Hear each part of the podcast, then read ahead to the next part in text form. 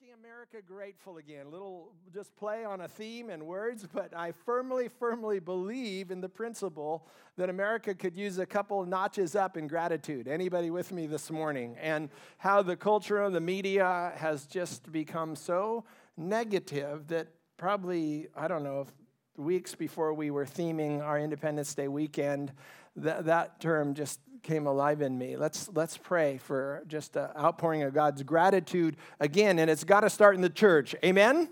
And so this is going back, this is what our um, President Abraham Lincoln shared. Uh, this is 1863. He says, We've grown in numbers as a country.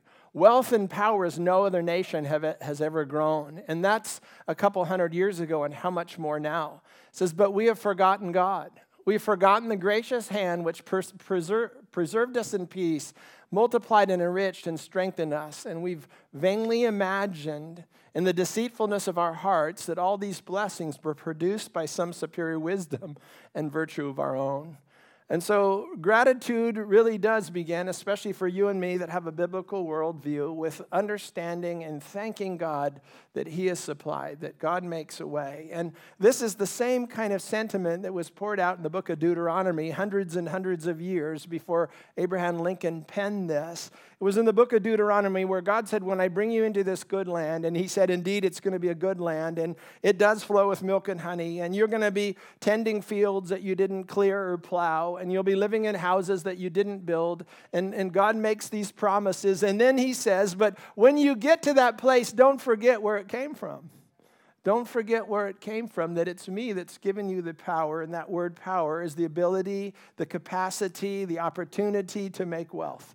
He said, Let it be known that it's me that's done those things. And so uh, we're going to go in one more round concerning gratitude and thankfulness.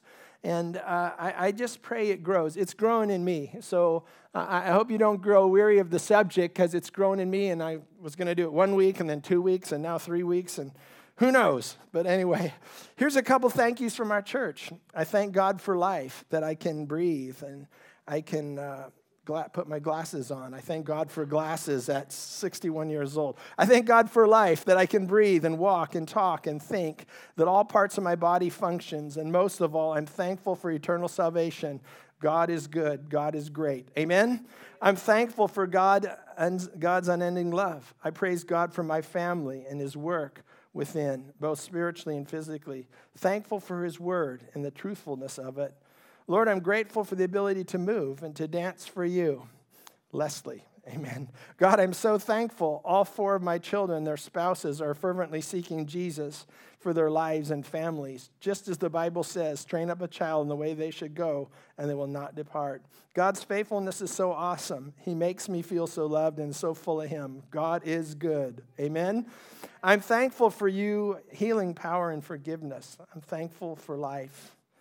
I thank you for the blessings and opportunities for providing a job where I can obtain finances, an opportunity to care for my family and contribute to your body. Thank you for your word and promise to see me through the tough times. Thank you for the wife given to me to help me in so many ways. I'm thankful that my life matters to him. Wow. Anybody grateful that your life really matters to God? That when he, when he brought you to the earth, He had a plan for you and that your life matters? You, Jesus, have given me joy for the spirit of heaviness. Aren't you glad that He exchanges that? That He gives us joy for heaviness. He's taken away all my fear. He's taken away my guilt and shame, and He's given me love for my husband and brought life to our marriage. He has freed me from the power of the enemy, where before I walked in continual defeat. Thank you, Lord, for that. Freedom, just victory in, in hearts. Thank you, God, that I have a family that loves me cares for me, and is there for me every day. Thank you, Lord. Thank you for dying on the cross. And I'm thankful, thankful for a happy marriage and three beautiful, healthy children in Jesus' name. Amen. Things to be gra- grateful for. And so uh, this is President Abraham Lincoln just instilled in that, that thought and echoed through Scripture that gratitude should be a part of our Christian life.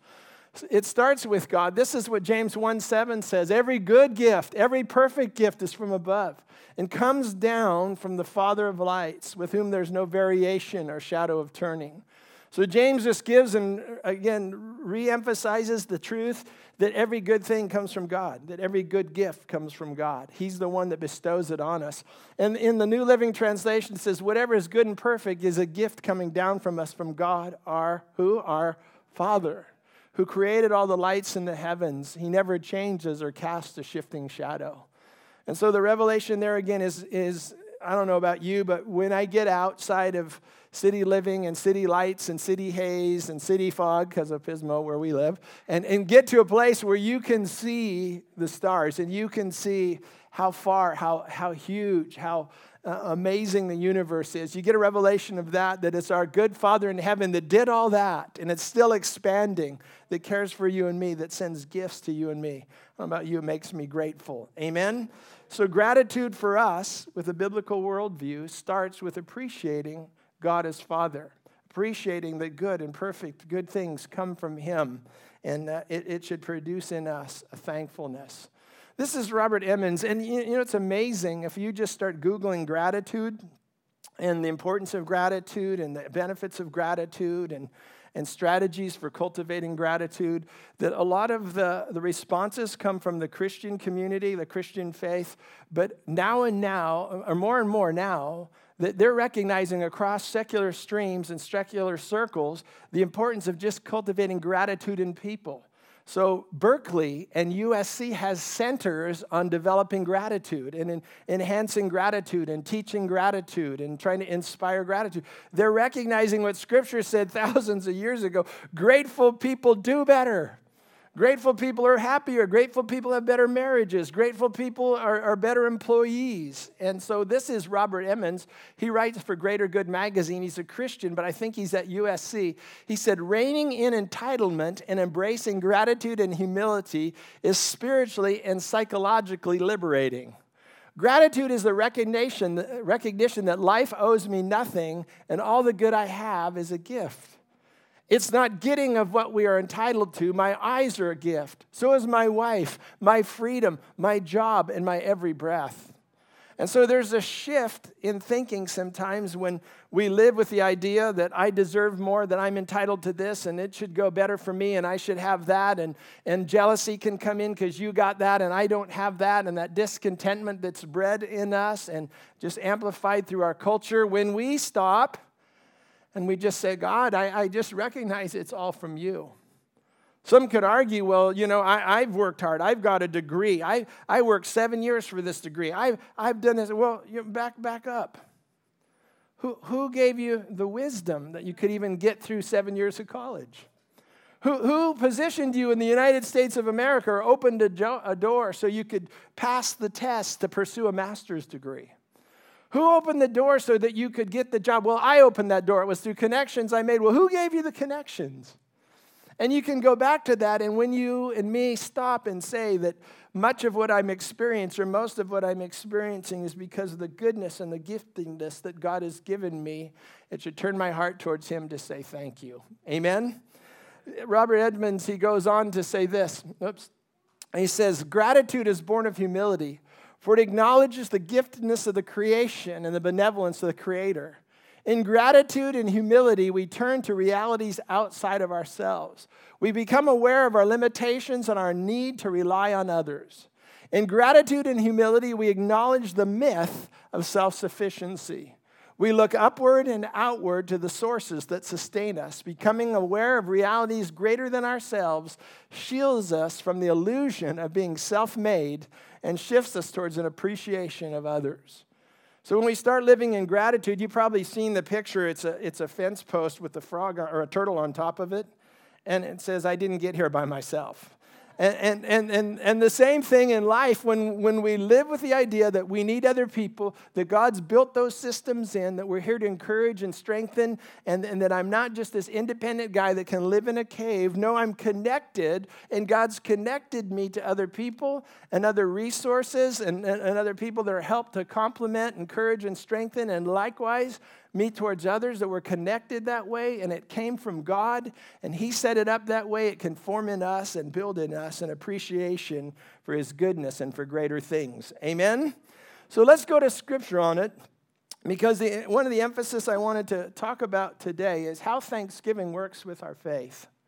How Thanksgiving can lead to uh, just open doors and lead to blessing and lead to answers when we work in it, not just the requesting part, but the thanksgiving part in our prayers. And we're going to look at a couple instances in the Gospels where Jesus exercised that, how he positioned himself in thanksgiving and the results that followed. So this passage is out of Mark 11. I guess I didn't put the reference on there, but most of us know this passage around here. This is Mark 11, 22 through 24.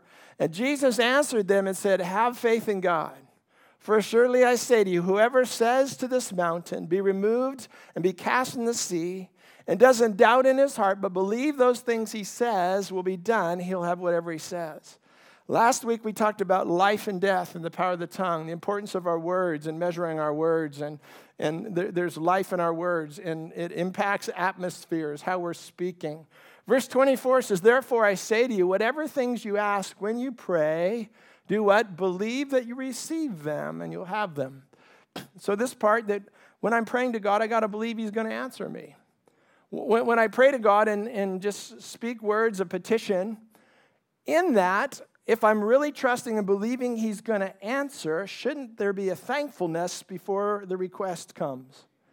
Shouldn't there be in my prayer request, if I'm believing, a thank you that says, God, I already know you hear me, and uh, I'm just trusting that you're going to work and move. Shouldn't that be part of it?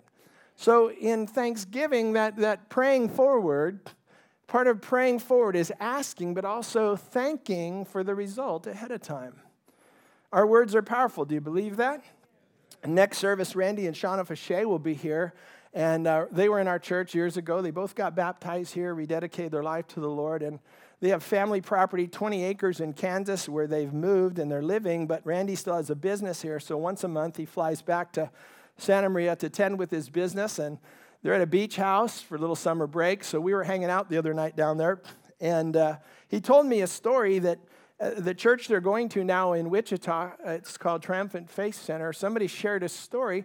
A farmer, cotton farmer, boll weevils were eating up all the crops in the, in the area for, I guess, miles around. And this farmer got a revelation about the blood of Jesus and went around his property and pled the blood of Jesus and, and anointed the property with oil.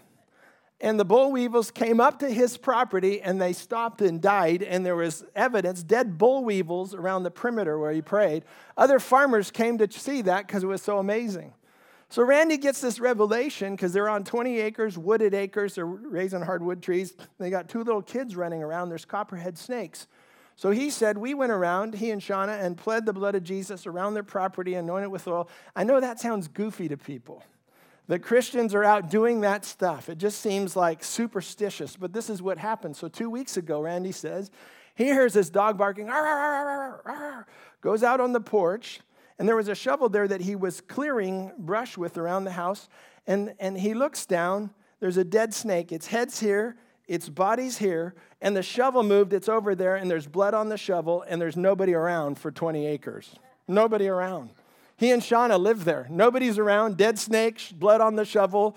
Do, do, do, do, do, do, do, what happened to the snake? He said, Mike, I'm, I firmly believe when we pray and believe God that He puts angels over our property. And he does those things for a sign that he protects and he takes care of us. And that might tweak you a little bit. It's tweaked me all week, but it built my faith to say, God, I'm believing you. I'm speaking your word. I'm believing your word over my family. Amen? And when Josh went down on his motorcycle, he didn't go down. He hit a deer going 35 miles an hour, didn't even knock him down, killed the deer. But I, I, know when I talked to him that night, I told him, ride with the angels. And then he calls me a few hours later, Dad, you'd never believe what happened. Thank you, Jesus. Thank you, Jesus. Amen? So, thanksgiving's an act of faith. And let's just look quickly at times when Jesus gave thanks as miracles were about to happen. This is in a couple gospels. In John's gospel, chapter 6, multitudes were following, and Jesus is healing and ministering. It gets towards the end of the day. And the disciples come to him and said, Jesus, there's a bunch of people here and they're hungry. We should send them away before the sun goes down. And I think the disciples are saying, Lord, we're really super hungry. So if this crusade doesn't get over, we're not going to get anything to eat tonight. But they frame it and say, It's the people, Jesus. Uh, the people are hungry. Where are we going to send them? And so he tells them, You feed them something. And so in John 6, verse 9, he, he asked, What do we have available? And they said, There's a boy here who has five barley loaves and two fish. But what are they? Why? Or, but what are they for so many? Verse 10. Jesus says, Have the people sit down now. There was much grass in the place. So the men sat down, about 5,000 in number. And verse 11 says this Then Jesus took the loaves, and when he'd given thanks, he distributed them to those who were seated. So also the fish. Read the last line with me as much as they wanted. Now, this is just, you know, we, we've read this over and over, but the idea that he, Jesus, would say, We're going to feed these guys. I don't know if I looked out on 5,000, I looked here and I had a couple fish and a bunch of loaves. I, I don't know what I would do, but he gave thanks. Uh, scripture said he, he first broke, he gave thanks. And, you know, he's Jesus, but if he wouldn't have given thanks, would, would they multiplied? If if he wouldn't have prayed a believing prayer or a thanksgiving prayer or a trusting prayer or, or turning this over to the Father, if he wouldn't have prayed that prayer of thanks, would the miracle happen? I don't know. I don't know. I, I, have to think that's a component. You position yourself when you're giving thanks for an answer when you're asking. You position yourself when you're going to the Lord with a position or a petition, but you're already thanking Him for the result. There's something about faith that says thank you before you see the manifestation. And Jesus is praying over this and he gives thanks. And then they start distributing them. And, and so much so that if you read the next couple verses, they're taking up baskets of leftovers. So when I think, what did you give thanks for? Lord, what was the thanksgiving prayer? Was it just that the multitudes would be fed? Or did he thank the Father that my disciples are going to get it? They're going to understand their authority. I'm praying, Father, that the disciples, my followers, understand that you always want to provide. Did, did he give thanks for what's going to happen when the crowd sees a miracle? That this is going to stir their faith and it's going to make them want to serve the kingdom of God. When, when you and me are giving thanks, we can put some things in place. We can call on heaven to, to leverage the situation, to maximize the situation. When we're giving thanks, as we're petitioning God to move and to intervene and to come into a situation. Does that make sense this morning? So Jesus asked him, he gave thanks, he broke it, and it just didn't feed him. It, there was extra. I don't know if he prayed for extra. He said, Father, we need some dinner too. So multiply the lunch because my boys will be complaining in a few hours because they want dinner too. I, I, I, don't know what the, the end of the prayer was, but scripture says the Lord answered in abundance because he gave thanks. Might be a lesson for you and me. Here's another time we go a little farther in John's gospel. We come to chapter 11. This is a heavy one. Jesus has been teaching and healing, doing miracles. And now Lazarus, who is one of his buddies, the report comes back that he, he's dead, or he's, that he's already died. And Mary and Martha are his sisters. Jesus is close to all three of them. You look through the Gospels, they hung out together in Bethany. It sounded like there was a ministry headquarter house there, and it was a young life house back then, and uh, probably a great time with Jesus back then. And Mary and Martha, you know, their friends come and say, Jesus, you got to come. Your, your friend Lazarus dead and uh, they don't know what to do. They're in despair. And on the way, you know, he hears that there's travail and trouble. He goes into the house. And the interesting thing when you read the whole passage, Jesus, he even groaned. It says like three times he groaned within himself. Scripture says there he even wept. So the emotion of the moment was real. His, friend had died. It, it had brought grief, it brought sorrow into the house. And Jesus was moved by those things. So, what can we learn about him? That, that his heart identifies with sorrow and pain. His heart identifies when we're going through tough stuff. And scripture says this is what he did. He, he lifts up his eyes and he says, Father, I thank you. Father, I thank you that you've heard me. And I know that you always hear me. And in, in that prayer, just connecting, just, just saying, God, ahead of time, I'm thanking you for, and in my thank you, in my already, uh, you know, praying ahead, thank you, God, I'm inviting you and inviting your, in, inviting your power and your presence to manifest in this situation. He says, I know that you always hear me. Verse 43 Now, when he had said these things, he cried with a loud voice, Lazarus, come forth. And he disrupted one more funeral by that. Lazarus, come forth. Lazarus, come forth. Roll away the stone. They roll away the stone, and here comes Lazarus, been dead four days. Some have said, don't, don't do that. His body stinketh in the old King James because he'd been buried. And, and here, under the authority, thanking God ahead of time, here comes the results, the answer to the miracle. I believe thanksgiving positions us for the miraculous. Thanksgiving ahead of time positions us for the answer. I, I again wondered when he said thank you, what, what exactly in that thank you was, was he was he thanking him for? He said, Father, I thank you that you hear me. Is he saying, Thank you, God, that you know my groanings? You know, literally, it says viscerally. He, he was groaning. There was a groaning within him. Thank you, God, that you hear the cry of desperate people. Thank you, God, that you, you know our burdens, you know our weaknesses. Thank you, God, that you know our sorrow. Is he saying, Thank you, God, that when this thing turns, people are going to know. My disciples are going to know. They're going to understand their authority. What, what's he thanking him for? And I think this is an important, even when we're going to prayer, that we're thanking. When we're thanking, we're, we're asking for results. We're looking and pondering and saying, Lord, as we enter this challenge in this trial, when I stop to say thank you, I'm also thinking about how this thing could turn out and asking you to do some things in the midst of the challenge and the trial, not just to answer the prayer, but there's other layers that can help people, that can turn things, that can give understanding. And so when we don't just charge in, God, would you do this? But when we stop to thank, we're, we're looking at the result and we're framing the result and saying, God, in the middle of my prayer, in the middle of my trial, in the middle of my request, I'm thanking you that through this, I'm going to learn strength. That through this, my family members are going to see that you're still good and you're real and you're alive today as you were back then. Do you get that? So in Thanksgiving, there's this stopping, there's this pausing, there's this framing of what we're asking the Lord to do. And the last one example is on the night he was betrayed, right before he went to the cross. He's with his guys, the Last Supper. And the Lord said, uh, and the Lord Jesus, on the night in which he was betrayed, he took the bread. And when he had given thanks, he broke it and said, Take, eat, this is my body, which is broken for you. Do this in remembrance of me. The night before you're going to die, the night before you're going to be crucified, the most horrible death, you're the king of glory. You're going to be arrested and spat upon and, and whipped and beaten. Really, scripture says beyond recognition.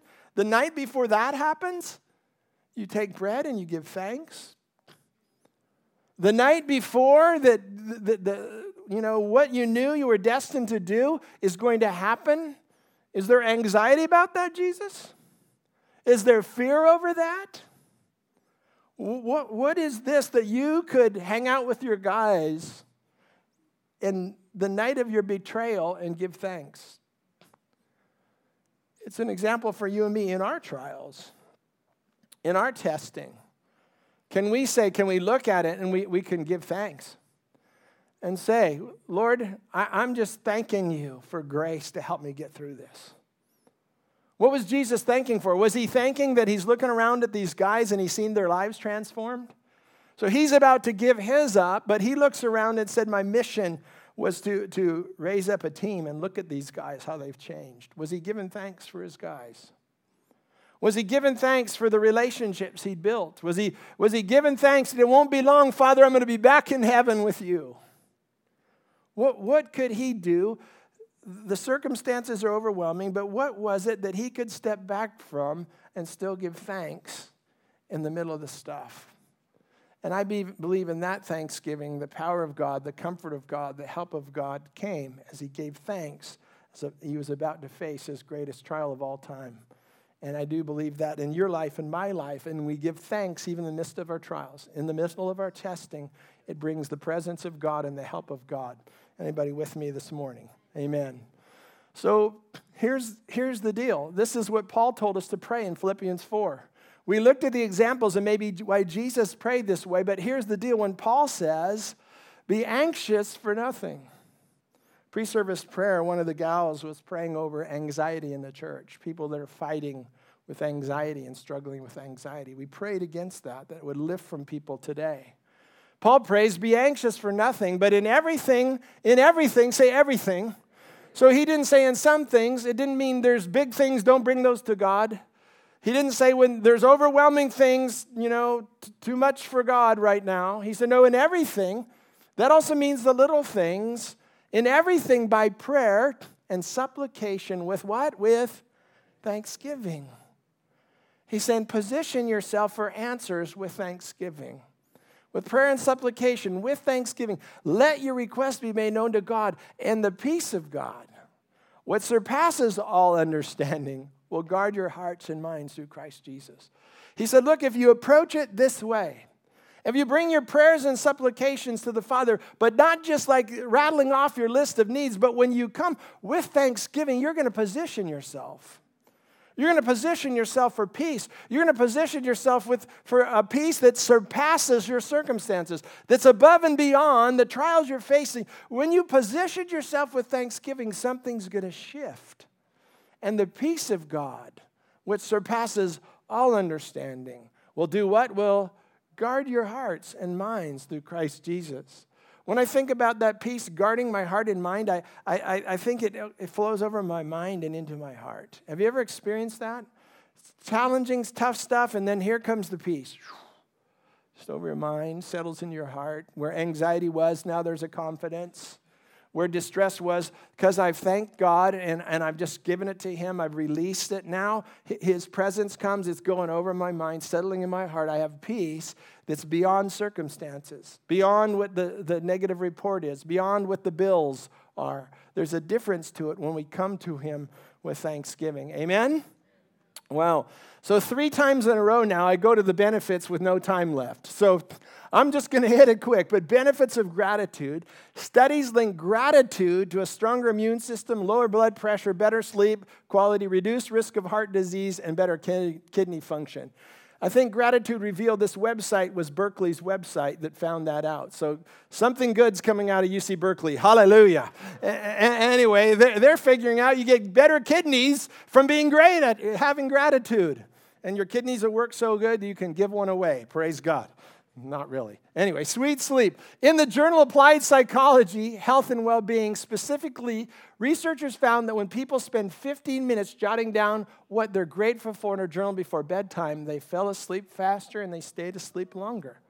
So just downloading, just downloading a few things that you're grateful for can help with sleep. If you're an insomniac, here's a tip. Amen. Here's some other benefits. Grateful high schoolers have higher GPAs, as well as better social interaction and satisfaction with life than their non grateful counterparts, according to a 210 study in the Journal of Happiness. Researchers also found that grateful teens were less depressed or envious.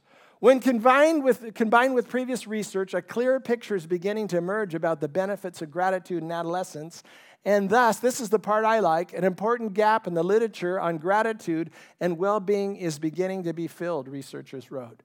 So, in other words, they're starting to figure this out. That rather just feeding yourself on negativity and negative video games and negative, negative, negative all the time, wait, wait, wait, wait, wait. Let's, let's build in them a heart of gratitude and see what happens in their lives. Better GPA, better friends relationships, better ability to get along. I think there needs to be a shift, amen, a little more gratitude in our culture. Study out of the University of California, Riverside reported that grateful people experience more optimism, joy, enthusiasm, other positive emotions, and they have a deeper appreciation for life's simple pleasures. These researchers also found that by expressing gratitude for people in your life, like a friend or a romantic partner, you experience higher levels of satisfaction in those relationships. That doesn't seem like rocket science. If I complain at my spouse, it'll affect me. If I love her and you know appreciate her, things go better. The most intriguing fact, this is what I like though, the most intriguing fact to come out of this study though was that gratitude is a skill. Say that again. Gratitude is a skill that can be learned and nurtured, much like perfecting your grandmother's secret recipe.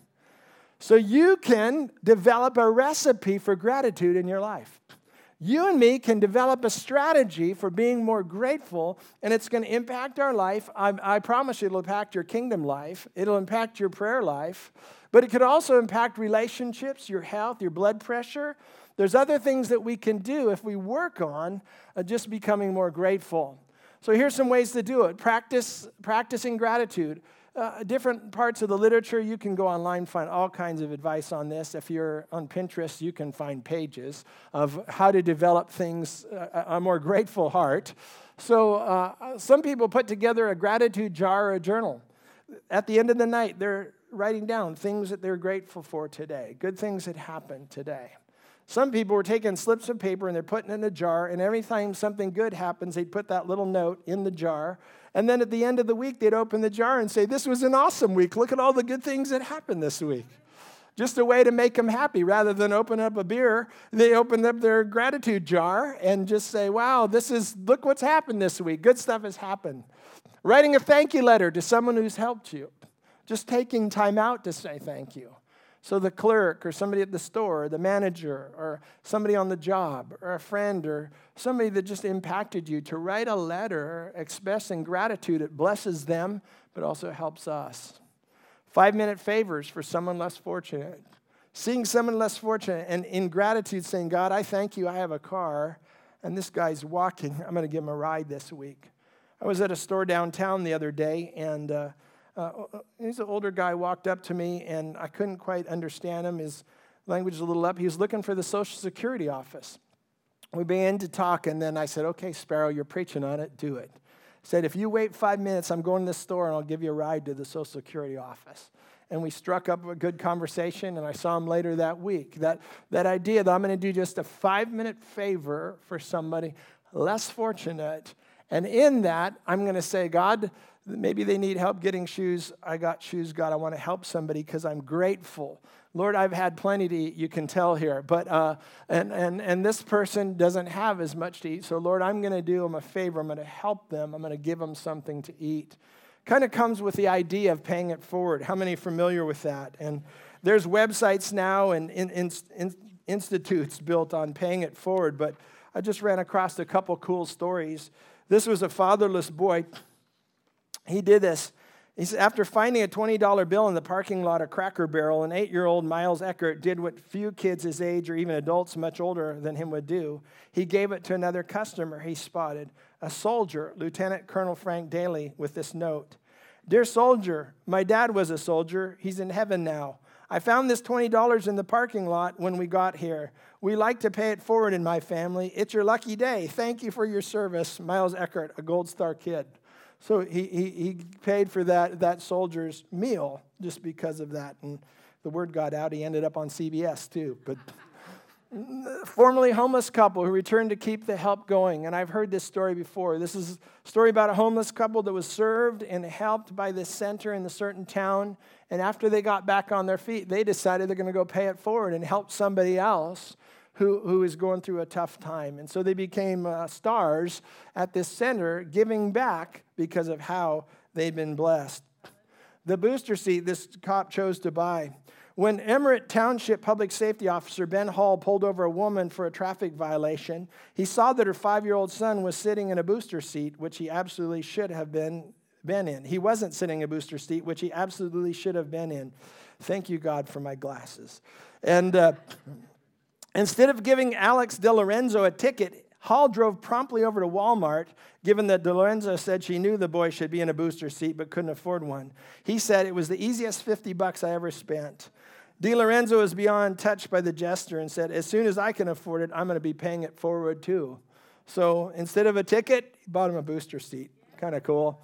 This is at a pizza parlor in Philadelphia. And Mason Wartman runs a pizza shop in Philadelphia, appropriately named Wortman's.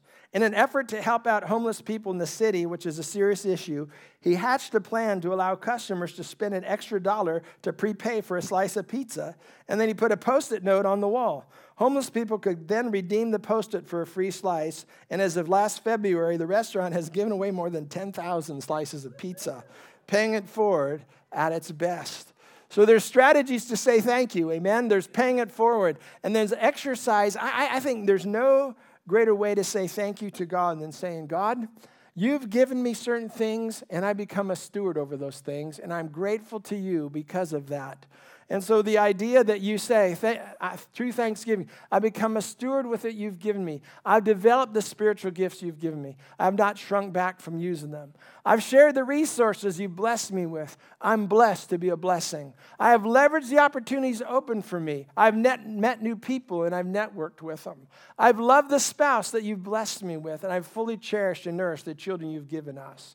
Stand with me. When we, when we have that idea that we are stewards, and that we've been blessed with things and we use them to the fullest. That's a thanksgiving that goes back to God. Come on, read this with me and we're done.